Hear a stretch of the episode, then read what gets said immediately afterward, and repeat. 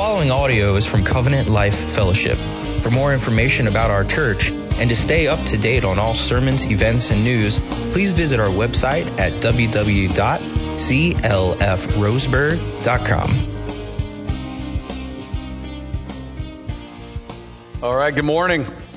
Let's uh, let's open our Bibles. 1 Corinthians chapter 14. It's where we're going to be today. Uh, this section of my Bible has been so well used that my pages are falling out of them. So that tells you a little bit about how much time has been on these sections of scripture. Um, we're going to continue our walk through the book of First Corinthians, and we're going to land today in First Corinthians chapter 14. Uh, perhaps the most difficult and challenging chapter in the book. And if we remember, Paul's reason for writing this letter was he was writing it to a divided church a group of people that he wanted them to become united in Jesus. And one of the issues that Paul wrote them about was about spiritual gifts and how to be united in the church with different backgrounds and different talents and skills that they might have. And over the last few weeks, we've been covering in this study 1 Corinthians 12 through 13. And so here's just a brief recap of that, that we've talked about. We've talked about while gifts are important, they are not preeminent in the life of the Christian. What is preeminent in the life of the Christian is Jesus. Jesus being declared Lord with our life and with our lips. He is to be absolutely Lord over all. And spiritual gifts are a gift from God. They're a grace from God, but they are not preeminent. We've also seen that each and every Christian, if you call yourself a child of God, you have been given a manifestation of the Spirit of God that we would call spiritual gifts. And gifts are to be used by God for the common good of others and for building people up. And we've also seen that just like the Godhead is diverse, God the Father, God the Son, God the Holy Spirit have different roles. They are united in purpose. They are united in essence. The church is, is different in our gifts, different in our personalities, and we are to be united under the banner of Christ. And in the church, we use our gifts in unity. So it's this glorious display of God working in us as we, in a sense, reflect the unity that's found in the Godhead. And what we saw was that there are many gifts, but one Lord. There are many members, but one church. And then over the last couple weeks, we looked at that famous love chapter, chapter 13. We noticed that Paul wrote that chapter. He put it right in the middle of the most challenging letter to a divided church. And just think about this. The best chapter on love is found in a letter to the most divided church in the Bible. That ought to tell us something. And it's also found right in the middle of the most challenging discussion that he was having with them, which was the issue of spiritual gifts. Because the Corinthians thought if you were spiritually gifted in certain ways, you were essentially super spiritual. And they compared their spiritual gifts. But Paul said, listen, gifts are not preeminent and they're not the sign of maturity. Love is. And so every, every Christian can grow in love even though we might have a variety of different gifts. Now what's intriguing about that chapter is every other major religion in the world claims to have spiritual gifts. Yet a distinctly Christian view of spiritual gifts must begin and it must end with love. So it should come as no surprise that just like in the Corinthian days and just like here in our days, maybe the most discussed and debated gift in the Bible is the gift of tongues or speaking other languages. The Corinthians elevated that gift to a place that was not intended by God. And because of the vast number of languages in Corinth, Corinth was a, a city where lots of commerce was done. Lots of things came in and out of the town. Lots of foreigners landing there. And there's a lot of languages spoken on Main Street. And so in Corinth, in the church in Corinth, people thought if you spoke in other languages, it defined your godliness or your spirituality. It showed that you were, you were something really special. And yet right before Paul dives into this whole discussion on that gift, don't forget, he started it with love.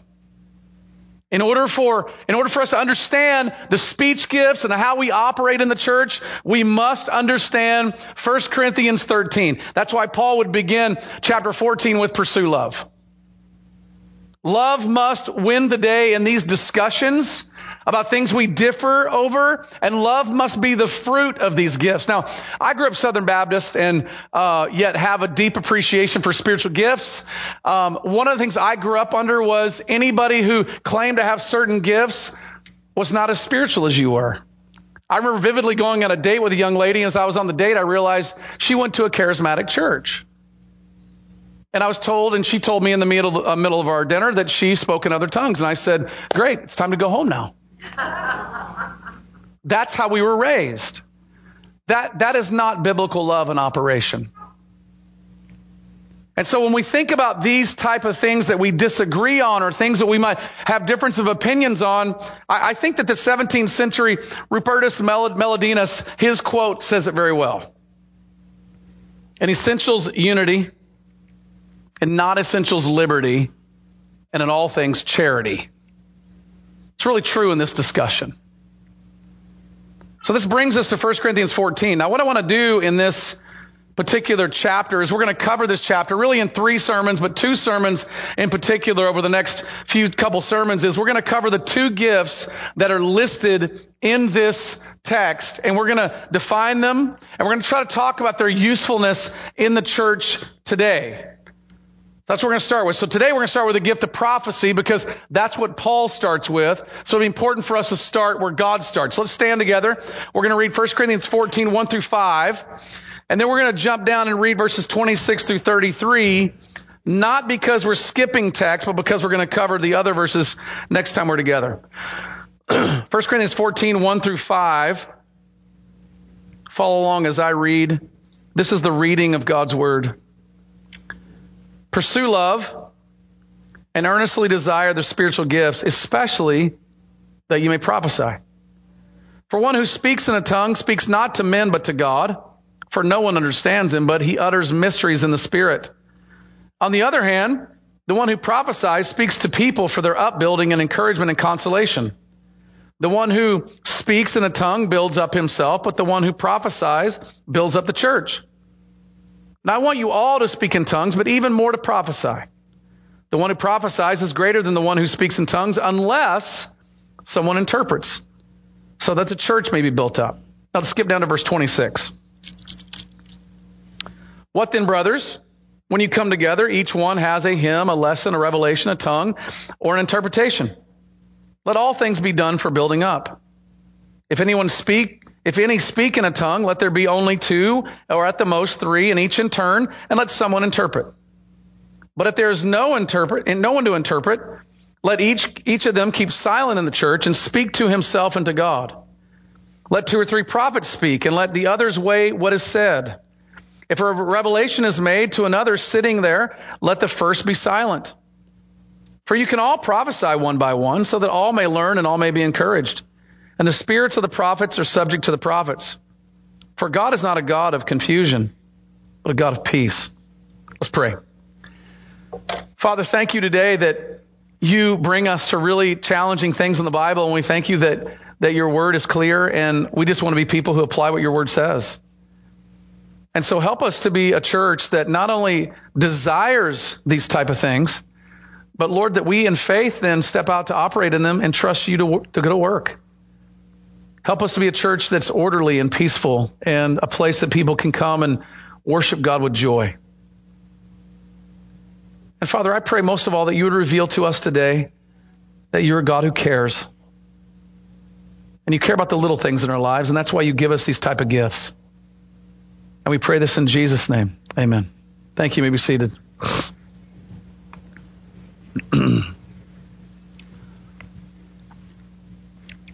Now, as we start today, let's just kind of get a, a bird's eye view of what was happening in this church. And this will, if you've been in a church like this, you kind of know what I'm talking about. But this is what was going on in Corinth.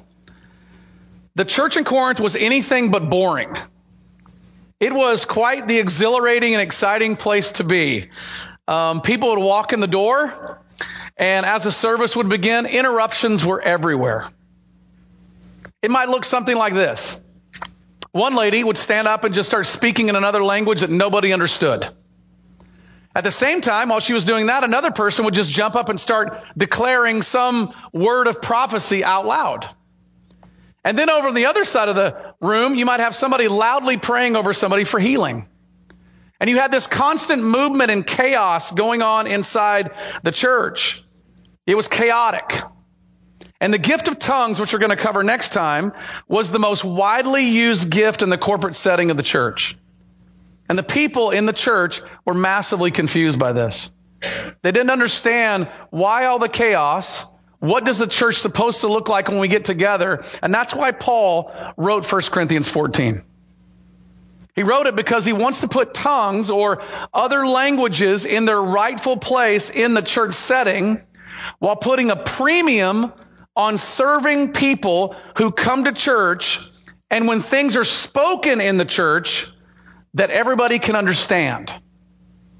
It's all intelligible so we can understand exactly what is being said. So in other words, we live in Douglas County, Oregon. The majority of us here speak English. It would be odd if somebody got up in the pulpit and just randomly started speaking in another language without anybody being able to interpret that. Paul's concern in 1 Corinthians 14 is things must be done in a way that everybody is served with intelligible speech, that things are clear. Yet I want you to notice something about what Paul does in this instruction. Here's a church that is chaotic, it is probably the most disorderly church in the New Testament with regard to the spiritual gifts. Yet notice what Paul says to them in verse 1. He tells them to not only desire spiritual gifts, but especially that they may prophesy. Not about you. I'm, I'm a dad. I got five kids, and when my kids are doing something chaotic, my response normally is knock it off. Right? Stop doing it. My response to the church in Corinth would have been, knock it off. What are you guys doing? That's not what Paul does.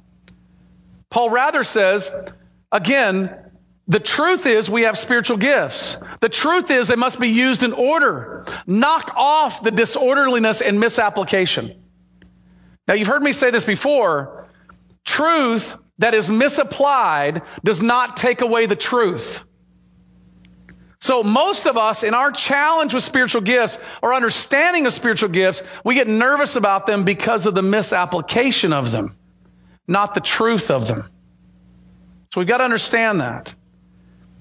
And so when Paul is instructing them, he, he wants them to see, desire spiritual gifts, and especially desire that you may prophesy. Now he says that not to make prophecy the greatest of all gifts, but he does it in reference to this tongues phenomenon going on in the church in Corinth. You can imagine how chaotic this place would be. And if that gift was elevated to be the hyper spiritual gift, Paul's saying, no, let's put tongues in its rightful place.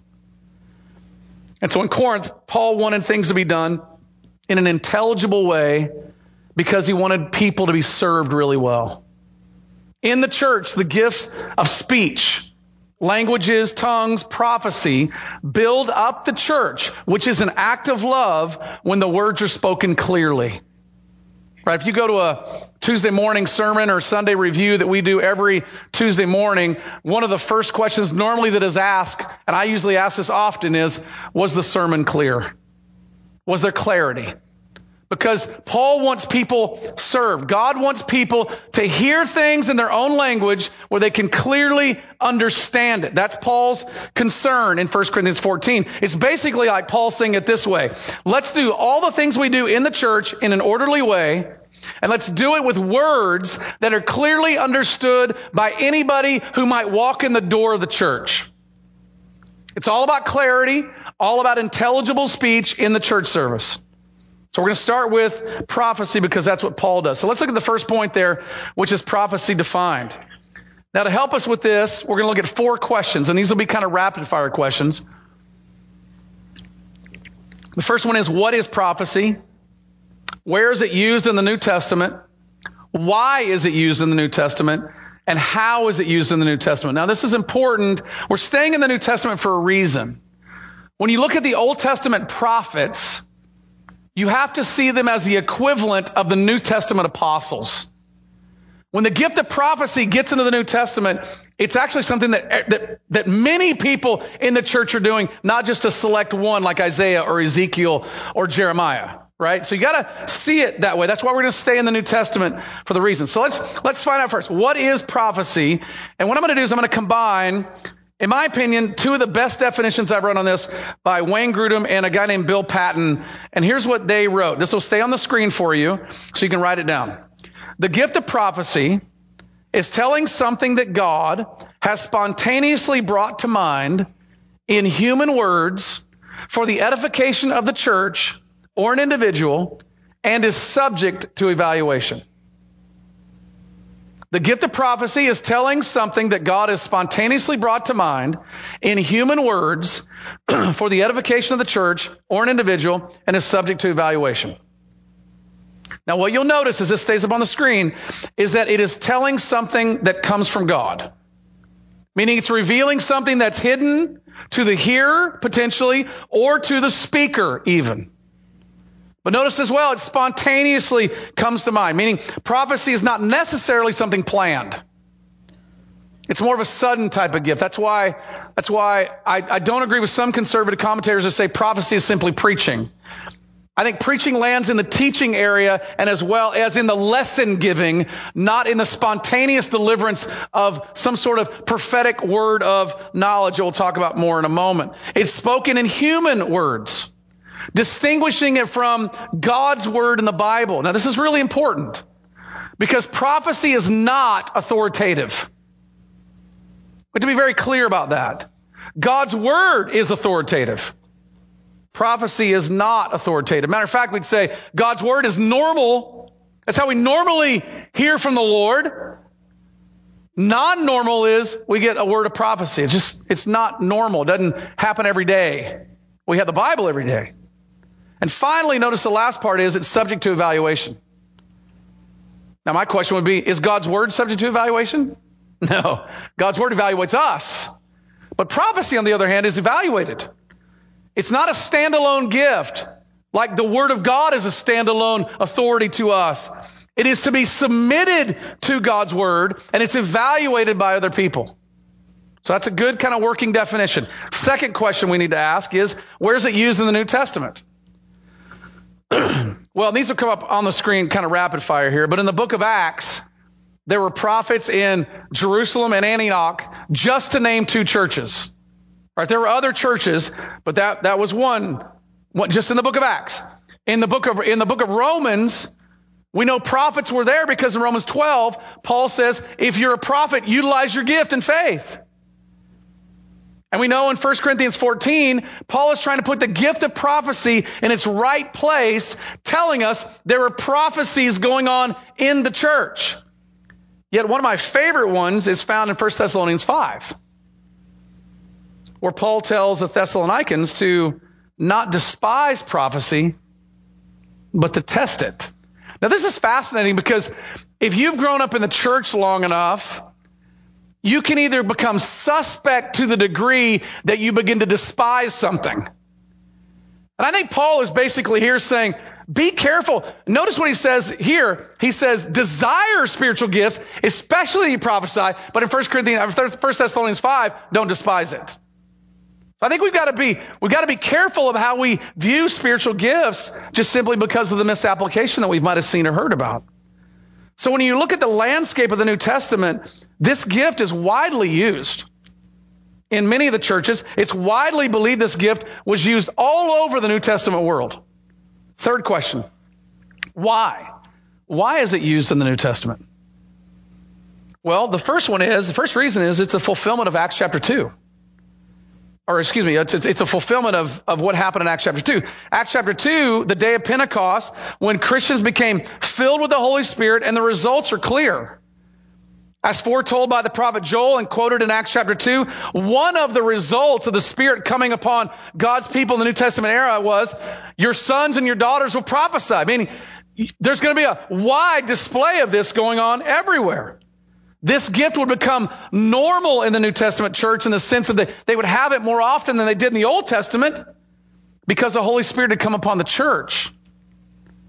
So when you see church after church in the New Testament operating in this gift, it really is a byproduct of the Spirit's work in the church and a fulfillment of what God prophesied and promised through Joel. Now, what's fascinating is you'll read that in Acts chapter 2, and you're going to notice something interesting that Joel says, in these last days, See, we, we get all wigged out. We think that we're currently in the last days because certain things have transpired. Friends, we've been in the last days since Acts chapter 2. So we got to get our brains wrapped around that fact. We've been in that time since Acts 2. That's what the scripture says. Now, the other reason is not just fulfillment, but the other reason why we have prophecy in the New Testament, and this is a, this is a powerful, is because God delights in directing and helping his people. So you have to ask, why, why would God re- bring things that are hidden and revealed and, and, and not revealed to his people about areas of life that they need help in? Well, it tells you that God cares, that God's concerned. It tells us that, that God wants to confirm and give direction to the life of his people. God cares about those things. and He is willing to direct us as we go through life. When we think of the gift of prophecy, often we think it's future telling. But sometimes if you do, you do the math on this, go back and research Old Testament prophecies, and you're going to realize very few of them were future telling. Many of them had to do with their current circumstance they were sitting in. But notice what Paul does, and he tells us the same thing in 1 Corinthians 14, verse 3, where it says that God wants prophecy to bring about upbuilding, encouragement, and consolation. Those aren't future telling things, those are current events. The gift of prophecy is utilized to edify people, encourage people, and comfort them in their current situation. Now, Gordon Fee, I think, nails it best when he wrote this. These three words, encouragement, upbuilding, encouragement, and consolation, set forth some parameters of the divine intent of prophecy for the sake of believers and indicate that in Paul's view, the primary focus of a prophetic utterance is not the future, but the present situations of the people of God. See, this tells us something. This tells us that God delights in and is concerned about your life. That's what tells us. He is concerned as a loving father to give you everything you need to make good decisions in life. And the gift of prophecy is a unique gift of God's grace to help you in this life right now in your particular situation. Now, some people will say, well, wait, I, I don't need prophecy. I've got the Bible. You know, here's the Bible. It's right here in front of me, and I don't need it. But we all know, don't we? There are some things that we need decisions about in the Bible that the Bible does not explicitly speak to in the moment. Like, you know, an example. Some of you have seniors that are graduating high school, and the debate is what college should they go to? The Bible does not come out and say, Thus saith the Lord, go to Oregon State. Right? It, it doesn't do that. Or a job change. Or, or a move right? It, it doesn't direct us in those things in a sense of that, that specific, specific word. That's where the gift of like prophecy comes into play. In the sense of there are things that are hidden from us that are not clearly seen to us in scripture that come underneath the principles of scripture that people share with us as a friend. I've been praying about this. I know you're struggling with this. Here's just an idea. Here's something that I think could be from the Lord. And there are times when God uses people in our life to share those kind of things with us. This happened to me a few years ago. This, uh, we've had it happen a few different times, but I remember vividly being in a very challenging conflict resolution situation that I was asked to help solve. And I remember being in the room and it was one of the most difficult things I've ever been a part of. And we, I mean, it, we could not break through. And at one point of the meeting, we'd been at it for about two hours. Finally, I said, "Hey, can we do? Can we just pray? I, I don't know what to do." And we just stopped praying, and we got done praying, and I said, "Does does anybody have anything to share?" And one of the people in the room says, "You know, I, I do." And we can kind of take it or leave it. And what they shared reconciled the entire situation. And I walked away going, God has met us. That, that, I don't care what you call it. Word of prophecy, word of knowledge, caution, impression, compulsion. I don't care what you call it. God showed up, right? And in that moment, I was thankful that God showed up, right? That's what I'm talking about. We all need this. And God gives us this gift because He cares. And He loves His people. That's why we have it. Let's go to the next question then. How is it used in the New Testament? Now, this is super critical because I don't know if you, I, have traveled a lot to various churches, so I've had the privilege of preaching in a lot of places, and I will one day, Lord willing, write a book about the wacky places I've been to. Um, and I've seen some of the craziest off the cuff stuff that you can ever imagine. Um, and I've been in churches where the prophet was on hand. And you walk in the room, and, and I remember being coming to play, and I, and I said, "Hey, just be," guys said, "Just be aware, uh, the, the prophet's here." I'm like, "Oh my, what? Who? What? You know, Elijah showed up. You know, really?" And I walk in the room, and and and there he is, and, and everybody walks by him. They don't want to look him in the eye. They're afraid he's going to read their mail. You know, like, you know, this guy knows my mom. He knows, and she's been dead for 30 years. I mean, this is weird. It's stuff. It's like, it, people are scared. They're afraid he's going to call them out in a service. And I've had it, I've been in services literally where sitting in the row, getting ready to preach, and the prophet got up on stage and just began to just go after people. And I'm there looking around the room like, where's the leader of this thing? And it, it is, it's so out of order, it's so out of order and so misapplied. No wonder people are scared. So we've got to know how is this utilized in the New Testament? Because again, it's been so misapplied or we've heard it misapplied that we kind of freak out and our palms get sweaty. So how's it used? And what we're going to notice is something very fascinating. When Paul talks about this gift being used in 1 Corinthians 14, this is the most extensive discussion on it. And there's some insights in it that are really helpful. Remember, Paul's issue is that when things are spoken, they must be intelligible. And listen, they must build the church. Not scare the church, build the church. And the Corinthians thought that gift of tongues meant that somebody was super spiritual and the priority was all out of whack. So people lost all sense of self control and order. And so people just doing whatever they wanted to do. But notice verse 5. Paul says that he wants us to prophesy and the reason for that is because prophecy is intelligible. You can hear it. It's clear. It's in the known language. That's why tongues needs an interpretation to it because it needs something in the known language so everybody can understand. Paul's point of emphasis on the gift of prophecy is this. Do everything you can to build up the church. So these rogue prophets who are not building up the church are out of bounds. They're out of order. Paul's point is do everything you can to build up the church and speak in ways that everyone can understand.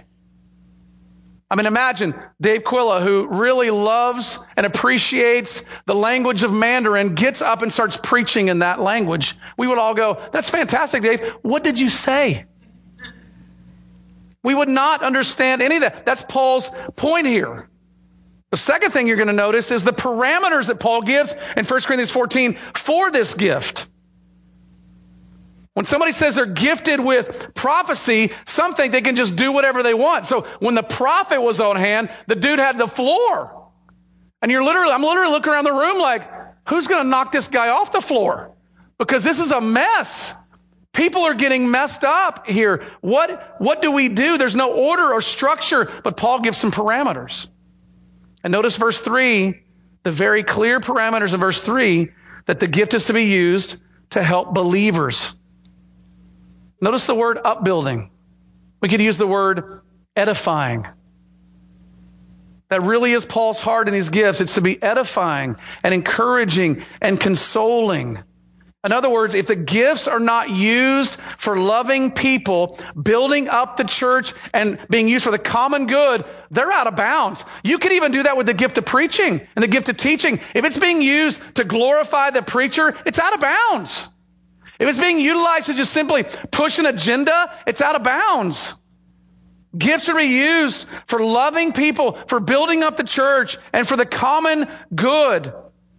See, this means that gifts, especially prophecy, are not about the gifted person. They're really about the giver. They're about God and the people that God gave the gift for, which is His church. Prophecy is to build up Christians and be a source of comfort. That idea where you don't want to look a dude in the eye because you're afraid they're going to read your mail, that's not prophecy. That's pathetic. It's sad. Because that's not the way biblical gifts are utilized. Biblical gifts are to be utilized for love, for the other person's well-being, to give and to serve them for the glory of God and the good of them and for the good of their soul. So it's to be edifying, it's to be encouraging, it's to be consoling. But the next parameter that Paul gives in, in chapter 14 is in verses 29 to 33 is there must be an order to the gift. See, nowhere, nowhere in the New Testament is prophecy given the floor. Nowhere. Not one time do you find where it just says, that guy's a prophet, get up and talk. Not one time.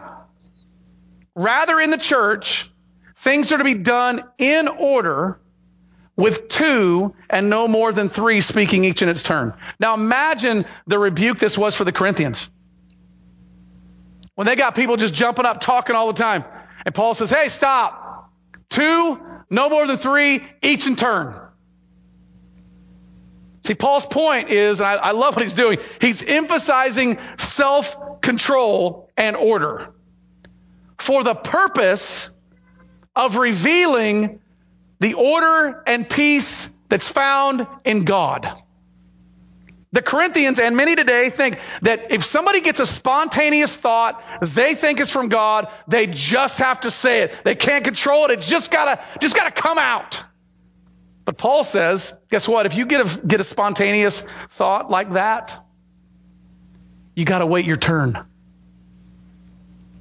And the reason you can wait your turn is because if it is a gift of the Spirit of God, the Spirit of God will produce the fruit of the Spirit of God, which is self-control and patience. If you cannot control yourself to share a gift, that gift is not controlled by the Spirit. Now why? Why does it need to be like this? Because order in the church reveals the order in God. And this should be a concern of ours. When we gather in the church service, it is not here for us to be seen as, boy, those guys are really cool. That guy's a great communicator. Boy, that worship leader, boy, he can really get it. That's not, that's not what we're here. No, we are here to put on display the glory and the majesty and the wonder of God. And everything else pales in comparison. And if anything distracts from that, we got to do everything we can to stop it. And Paul's point in this is, Corinthians, you're distracting from the order and the glory of God by your chaos. Get in order to reveal the glory of God and the order of God to people that come in the door. That should be our concern. Chaos does not reveal the glory of God. Unintelligible speech does not reveal God. So we should be concerned about order and peace because we're concerned about revealing God to anybody who walks in these doors. That's the concern. That leads us to the last parameter that Paul gives, which it's, it's subject to evaluation. Notice how Paul puts this in verse 32. Prophets are subject to other prophets. And later in verses that we didn't read, verses 36, 36 uh, and 37, prophecy is subject to the Word of God. Meaning, this gift is not on par with Holy Scripture. It is to be evaluated by Holy Scripture. All prophetic words in the church are to be viewed through the lens of God's holy word, not the other way around. Now you might say, yeah, we get that.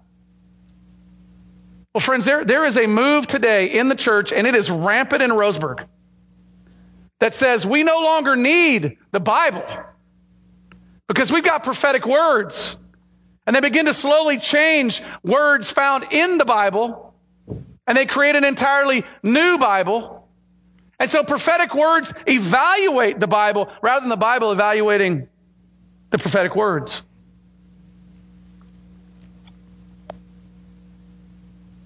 Prophecy must be evaluated. It is subject to God's word. It is something that is subject to the leaders in the church. Now, an obvious implication of this is that if, if things are done to edify the church, and scripture directs leaders to lead the church, then prophecy must be evaluated and submitted to the leaders in the church.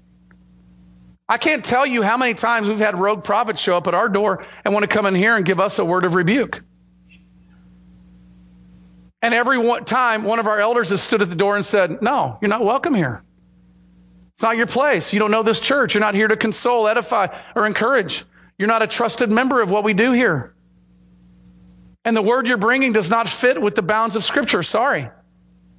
You want to be in a church where the pulpit and things spoken from the front are intelligible and clear, and they were given in submission to God's word. We live in a world where traveling prophets come and go, and they just go into churches and think they don't have to submit to anybody. Well, Paul gives a very strong word about that type of, type of person in 1 Corinthians 14, verse 38, when he said this that a man who's not submitted to other prophets, the word of God, and the leaders in the church is not to be recognized in the church. There's no ground. There's no, there's no room for that type of sloppiness when it comes to these type of gifts. So just to recap, the gift of prophecy and defining it is telling something that God has spontaneously brought to mind in human words for the edification of the church or an individual and is subject to evaluation. It can be a word of warning, a caution, a confirmation by God. It is to be helpful to Christians and it must be done in order and in submission to other prophets, the local leaders, and to the Bible. So look at the second question then, and second point today is how should we think about this gift in the church today? And there's two points, and these won't take long. two points. The first one is we should earnestly desire to prophesy. Notice how Paul put this in verse 1. He says, especially that you may prophesy. Now I know that some may think, but isn't this a bit weird? Well, odd. To which my response would be, not really. It might seem strange because of some of our paradigms or, or past situations or bad experiences, but I can tell you this, biblical prophecy in the New Testament is not weird at all. It's actually just the outflow, the natural outflow of your, of our desire to build the church and glorify God and love one another. That's really all it is. It's a natural outflow of our relationships with one another. So the real question is, do you want to be helpful to the church? And the answer is yes, I know you do. You love this church. You want to be helpful to the church and you want to serve people. Then desiring something like this won't be hard for you. Because when you love God, you will naturally love what God loves, and God loves directing His people. When we love others, we want God's best for them, and when we ask God to pray for them for something that they're asking about, God will give us help to serve them. It's no different than a friend asking you for direction in life, and as you're praying for them driving down the road, something spontaneous comes up and you go, oh, that's an interesting thought. I might give that to him. Had this happen multiple times. I'll drive down the road, which is my best moments of thinking. And as I'm thinking, I, I go, oh, that's a great idea. And I give somebody a call and I say, hey, this, I want you, I, I just thinking about you. You asked me to be thinking about this. Here's a thought. This could be something from the Lord. It could just be what I ate for dinner last night. But here, here's a thought. That, that's the, nat- I don't, again, I don't care what you call it. It's a natural relationship of us loving each other and thinking about situations when people say, could you pray about this with me? When a young mom says, could you, could you pray? I don't know how to handle my young child. And you're at home and you're handling your young child and you're praying for that situation. And all of a sudden some idea comes up and you go, I wonder if she's tried this. And you begin to give that and share that. Don't know if this is from the Lord. Take it or leave it. So we need to earnestly desire this. The second thing is we should share and receive prophetic words with humility and care. So if we're going to earnestly desire it, and we're going to pray about it, you should probably expect that at some point God's going to deliver, right? And now it's a moment for you to step out and share something. Now in the conservative churches, we use words like promptings or cautions or insight or nudgings. I don't, again, I don't care what you call it. If you're expecting God to meet you to help a friend, or you're expecting God to share something with you from a friend that could be helpful, you better be prepared to receive it and give it. Because God will deliver. he just does that. He's so good about that kind of thing. So how do we do this? How do we do it? Well, if you think that you have something to share, I think you need to evaluate it before you share it. Few questions. Is it encouraging to that person? Is it going to build them up? Does it provide a warning about a situation they've asked you to pray about and you get, you see a concern and you need to share a warning? Is it used for caution? Like, hey, here's some yellow flags. You can do it if you want to do it, but I'm just giving you some yellow flags. Does this, does what I'm going to share glorify God? Does it honor God? Does it serve them? Meaning it's giving them you know, something really they can hang on to. And, and really, lastly, probably most important, does it comply with the Bible? That's important because several years ago, in a situation, a lady came in randomly. She said, I know you're a pastor. I got a question for you. I said, great. She says, uh, I've been married for however many years, and this prophet told me I need to divorce my husband. And I want to submit that to you because I really think that's the right thing to do. And I said, okay, well, stop. Before we do that, can we evaluate, uh, help me evaluate your marriage with you and understand different reasons for why you think this way? And there was zero reason for this woman to get out of her marriage. And I said, listen, that, that word is not from the Lord. That violates scripture. And if it doesn't comply with scripture, then you don't, you don't share it. And you certainly don't receive it. So as you go through those questions and you get something that you think you need to share, then the answer would be step out in faith and go share it with a friend. But we should share it humbly and carefully. Here's what I mean. In the church gathered, there should be sharing it in order. So at CLF, in order to kind of maintain some order, we always have an elder that sits right here. Normally it's Dave Quilla. And Dave Quilla has a mic. We call that the participation mic. And our, our members know if they have something to share, they come down here to talk to Dave. They say, I think I want to share something with the church or ahead of time. And Dave approves it or disapproves it. And then at any point in the service, if he approves it, we give an opportunity for it just to maintain order. Two no more than three helps us evaluate things, helps us protect the church. It helps things to be said in, in, an intelligible way to the congregation. A great example of this happened a few years ago. Before the service started, Chris G, before he was an elder, came up to one of our elders and he said, You know what? I, I think the Lord's given me something I want to share with the church. And we, he shared with the elder. The elder said, Absolutely. Chris got up and shared what he was sharing. And he was talking about the word he gave was about the Lord being a good shepherd to us.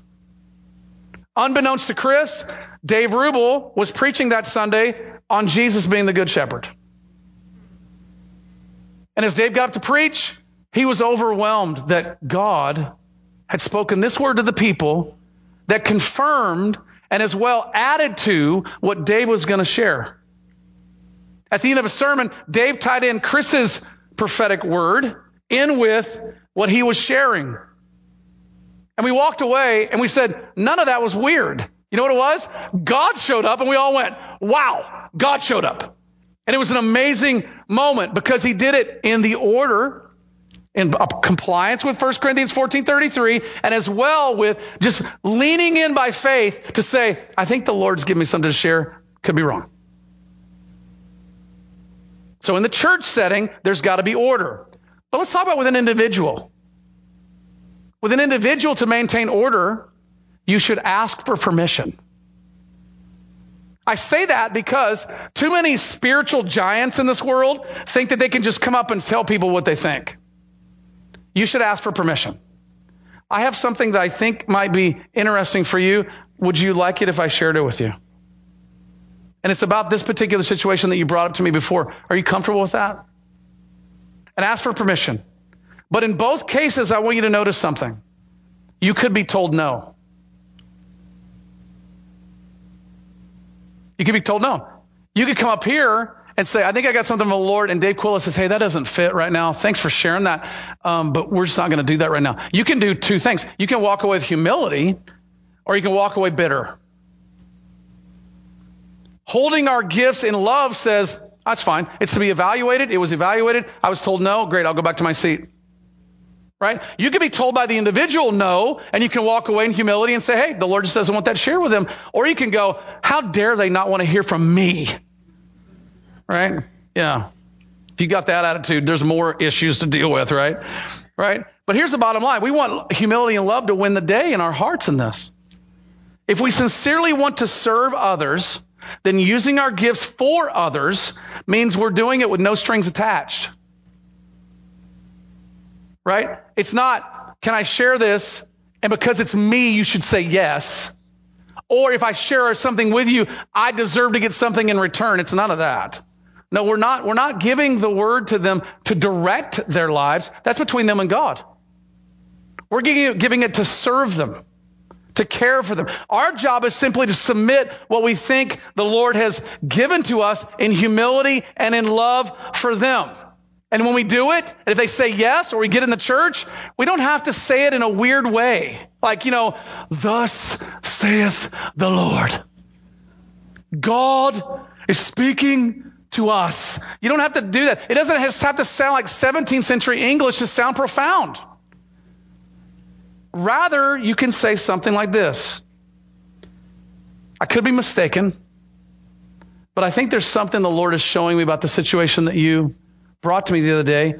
And the Lord brought to mind. It, it could be from the Lord, it may not be. Here's what I'd ask you to do. As a friend of mine would say, chew up the meat, spit out the bones. Take it or leave it. Several years ago, Jill and I, I was preaching in another church, and after I got done preaching, Jill was sitting next to me like she always does, and uh, an elderly lady came up and she knelt down right in front of us and she said, I, I have something I want to share with you, but I only want to share it with your permission. I said, Absolutely. She said, If this is of the Lord, take it. If it's not, it won't happen, and I won't encourage you. And I just want you to know that it might have been something I ate for dinner last night. I said, Great. And she just began to share. Two things she shared were future, that both have come to pass. Three of them were current. And she nailed every one of them. But she did it with such grace and humility that there was none of this directing life thing. It was just simply, here it is, take it or leave it, chew up the meat, spit out the bones. And we walked away with this sense of encouragement we were consoled. We were cared for. We'd been wrestling through a couple things personally, and God gave some, there's some direction to that even. But it was so gracious of God. See, remember, prophetic words, even in that moment, they should be evaluated. We needed to evaluate that word based on our current situation, based on the word of God. And if somebody gives a word of God that, a prophecy that violates God's word, you immediately toss that aside. But if it doesn't violate God's word, chew up the meat, spit out the bones. But do this marvel that God, that God would send anybody to talk to you like that. This woman, when she got done, Jill and I stood up, we hugged her, and I said, Ma'am, can I just say something? It took so much courage for you to share this with us. Stood up, we hugged her, and I said, Ma'am, can I just say something? It took so much courage for you to share this with us. We want to say thank you. And whether or not any of this was true, I just want to say this. Thank you for your faith and your encouragement. We were, we were edified. So evaluate it. When you receive it, evaluate it. Marvel that God would utilize people at all to come and talk with you. Marvel at God's act of love toward you. That he would even be, even in your little, tiny little situations, God is intervening in those moments. But important thing to remember, we see it here.